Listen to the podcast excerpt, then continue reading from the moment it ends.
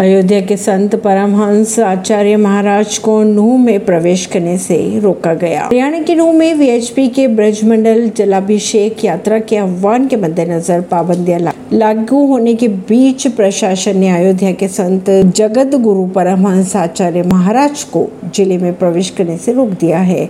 सोहाना toll plaza पर रोके गए परमहंस आचार्य ने आमरण अनशन शुरू कर दिया वहीं पर। उन्होंने कहा कि जलाभिषेक की अनुमति मिलने तक आमरण अनशन करता रहूँगा।